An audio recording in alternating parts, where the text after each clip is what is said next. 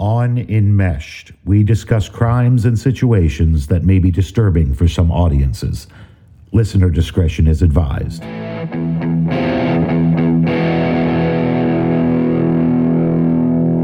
Welcome to Enmeshed, the show that reveals some of the most poisonous people come disguised as family.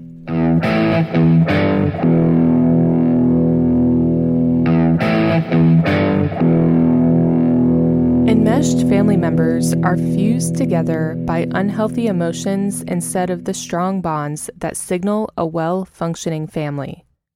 Boundaries are blurred and unhealthy relationship patterns are formed.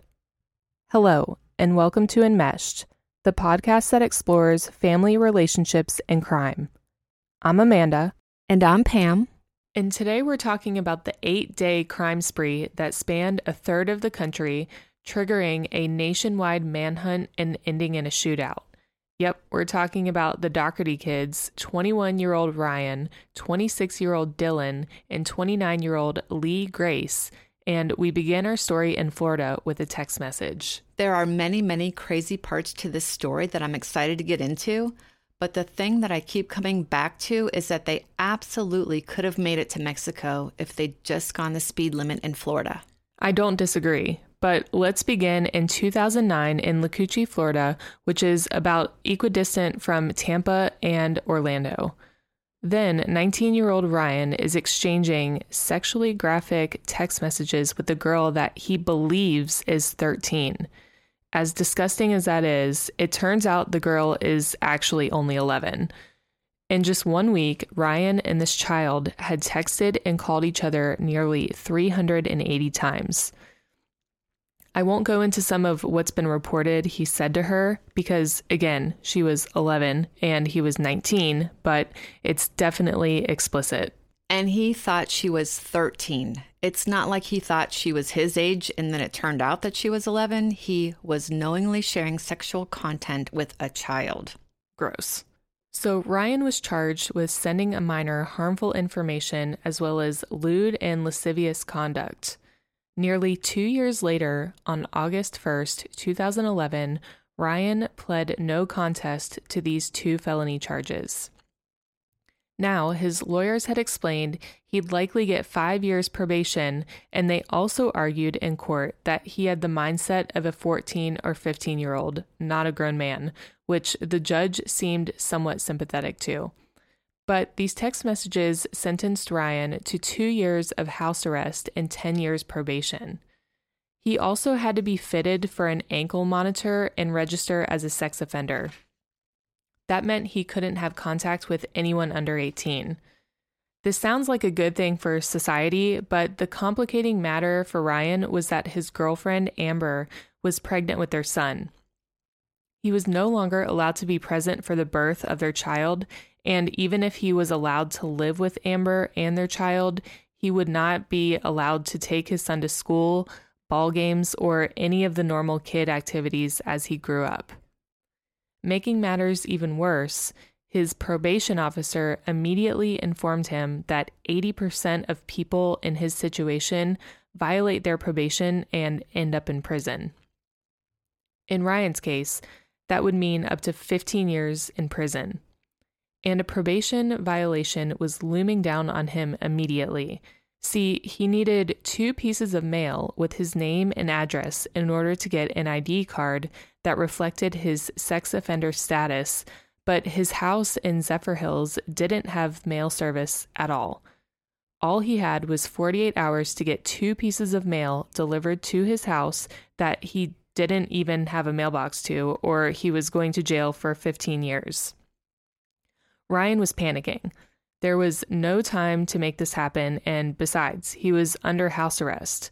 The only other place he was allowed to go was to work at a construction site.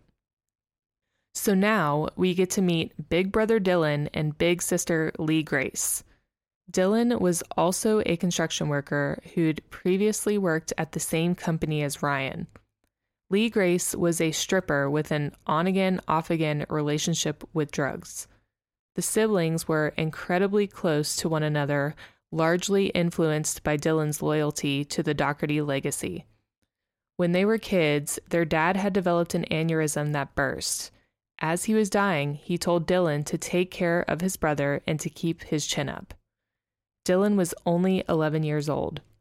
Later, he'd say, quote, When you're 11 years old and your dying father tells you to do two things, both of them pretty damn specific, you're not going to forget, unquote. How sad. On August 1st, 2011, Dylan had no intention of letting his father down.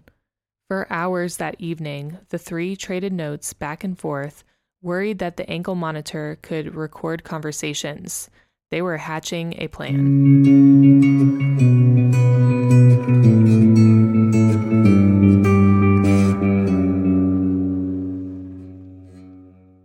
You planning an event with audio and visual needs but are not sure where to start? Waves Entertainment can help. Waves Entertainment is your premier full service management company with high quality custom solutions for any size event. Whether you are planning a large festival or concert, a corporate meeting or wedding, Waves Entertainment will power your event to excellence. Our team of industry professionals work closely with your vision to ensure your audience hears every word, sees every detail, and remembers the experience. Our goal is to ensure your event is customized to fit your needs and provide professional grade equipment to amplify your message. From live stage production and talent booking to vendor coordination, event staffing, and more, Waves Entertainment is your one stop shop for the perfect event. Visit our website, wavesentertainment.com, or give us a call at 704 662 2435. That's 704 662 2435. Waves Entertainment, powering your event to excellence. The next morning started like any other. Ryan's alarm went off at 6 for work. He got dressed and kissed Amber goodbye. Dylan and Lee Grace had stayed the night, and Ryan joined them in the front yard. Instead of going to work, they filled Amber's Subaru with 10 guns and 2,000 rounds of ammunition. All of the Doughertys were good shots, but Dylan was particularly skilled with a firearm, and as such, his collection of guns was impressive. They grabbed some clothes, a jug of water, and some food. They even destroyed Lee Grace's phone before heading out. They were going to make their way to Mexico, but before they did, there was one thing left to deal with. Oh, yes, the ankle monitor. Yep, the ankle monitor. About 20 minutes after leaving Ryan and Amber's house, they pulled over to cut off the ankle monitor and toss it out the window. There was no going back now, and almost immediately, they'd get themselves into even further shit. For the life of me, I can't understand why the siblings had Ryan drive that morning. Lee Grace was coming out of a Xanax fog, so she was probably pretty useless, but Dylan was calmer and more collected than Ryan. Remember, Ryan was risking prison time and never getting to watch his unborn son grow up. Of the two of them, he was the wrong one to have behind the wheel. Shortly after the monitor came off, he zipped past a Zephyrhills police officer. Dylan yelled at him to slow down, which he did, but it wasn't long before his nerves were pushing the car faster down the road again. While he'd been able to slow down in time for the first cop, a second one started following the Subaru, siren and lights blaring. In a panic, Ryan hit the gas and Dylan grabbed one of the guns. The officer pursued them in a high speed chase before Dylan shot out the cop car's tires. And then they were off. And remember, Dylan was an excellent marksman, so maybe from their perspective, even if it meant alerting the police to their escape a little earlier than planned, it was best to have the crack shot in the passenger's seat just in case. That's a great point. And really, luck was on their side that day because even though the police should have been after them, somehow they were able to make it out of Florida 200 miles later. Now, if you're on the run, what do you need? Cashish. That's right, cash. That's part of why Dylan had packed so many guns, not just for a robbery, which we'll get to in a minute, but also to sell or trade if it came to it. It took them four hours after the high speed chase and shooting at a cop to make their next big move. In Valdosta, a mid sized town off of I 75, not far over the border into Georgia, the trio held up the Certus Bank at around 1230. They got away with just over $5,000 and no one hurt, but their license plate got snagged by the surveillance camera. Amber had reported the Subaru as stolen when she woke up, and after the incident with the cop that morning, law enforcement was on high alert. That's how the FBI got involved. By August 4th, the Federal Bureau of Investigation issued a nationwide alert for the Doughertys, warning the public that they were armed and particularly dangerous because of how unusually committed they were to one another. Talk about enmeshment. And once you're in this far, you might as well just go for it. For days, the siblings drove through the deep south, doubling back on themselves and generally trying to stay off the radar, and all the while, the media was having a field day.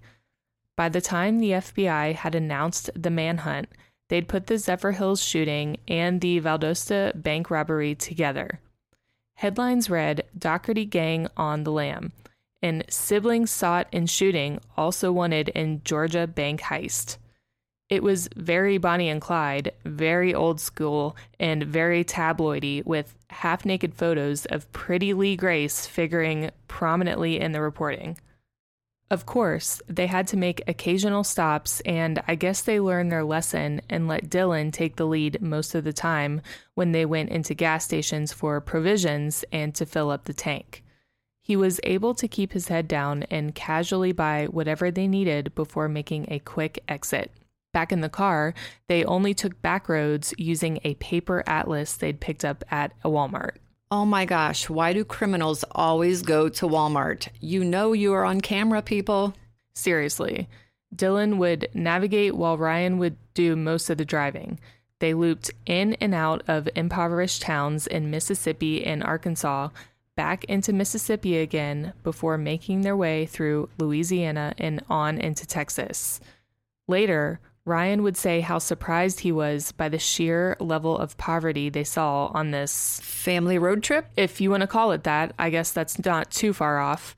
I mean, they hadn't grown up well off or had much money themselves, but Ryan had not known just how boarded up and dilapidated so much of these backwood areas could be. The desperation they were passing by mile after mile added an extra sense of dread and almost an end of the world mentality to Dylan and Ryan's mindset. I only leave out Lee Grace because she evidently did a lot of sleeping in the back seat. Now, something I don't totally understand happened. They'd made it into Texas within a few days, and their ultimate goal was to head into Mexico and maybe try to go even further south once they'd left the United States behind but instead they wind up in Colorado, which is decidedly north of Mexico. I know they were trying to throw the police off their trail, but it feels like they were so close to making it across the border. Why did they go north? Why? What were they thinking? Regardless of why, on August 9th, they went to an REI in Colorado Springs to buy camping equipment. Once they'd made it to Colorado, they'd all thought it was gorgeous and a great place to hide out. Later, Ryan would say, quote, I saw beautiful, amazing things. I mean, I would pull over to the side of the road. Fuck it, you know? It might be the last time we ever see things this beautiful, unquote, which I guess is pretty prescient of him. This trip to REI would be their undoing as they were spotted and the next day noticed they were being followed by an undercover police officer in a white SUV with a caged in back seat. They knew the jig was up and pulled off into another high speed chase, this time pursued by multiple state troopers. As Ryan tried to exit, it was blocked by more cop cars. In a GQ article we'll link to in the show notes, Dylan explains to Ryan and Lee Grace that he'll be shot first, and then Ryan, and maybe police won't shoot Lee Grace because she's a girl. Lee Grace responds, quote, if they kill both of you, I don't want to be left alive. Unquote. At this point, Ryan is back on the road and trying to evade the troopers, pushing the Subaru to 120 miles per hour. The chase went on for 20 miles, with Lee Grace wondering aloud if it hurts to get shot in the head, and the three of them exchanging their I love yous. They had not anticipated armed cops lined up on the upcoming overpass or the spike strip that would send the car careening into the guardrail. I just want to point out that their mom, Barbara, put out a plea for her children to turn themselves in. I can't imagine the anguish this lady has gone through in her life. And that's when it was all over. Eight days on the run ends with Lee Grace getting shot in the leg as she tried to flee the crash, a disoriented Dylan being arrested in the road right by the totaled car, and Ryan being apprehended quickly after running off in the opposite direction of Lee Grace. They were brought together to be transported to jail, and I just love the way that GQ article sums it up. Quote, Nobody had ever really existed for them but one another, and that morning they reached out through the chaos and felt one another's presence as they always had. Unquote. Wow, what an incredible story. Their mom did speak out that she was relieved that her kids were found and in custody. And of course, all three of them will spend decades in separate prisons for armed robbery, attempted murder of the Zephyr Hills police officer, and a whole host of other charges. I believe it's something like 70 charges and a collective 74 years behind bars between all of them. I couldn't find out whether his request was approved, but Dylan and his lawyers were requesting that he be placed in the same prison as Ryan so he can watch out for him. Thank you for listening. All of our sources are in today's show notes as well as those important resources. You can find us at enmeshed underscore true crime podcast on Instagram or enmeshed true crime podcast on Facebook and let us know what you think. You can also get a behind the scenes look at the show and chat with us about any of the cases you've heard here or share case suggestions. Please don't forget to rate, review, and subscribe to keep up with Enmeshed, and join us every Monday for fresh takes on stale relationships. Enmeshed is an Oh No production. Oh no!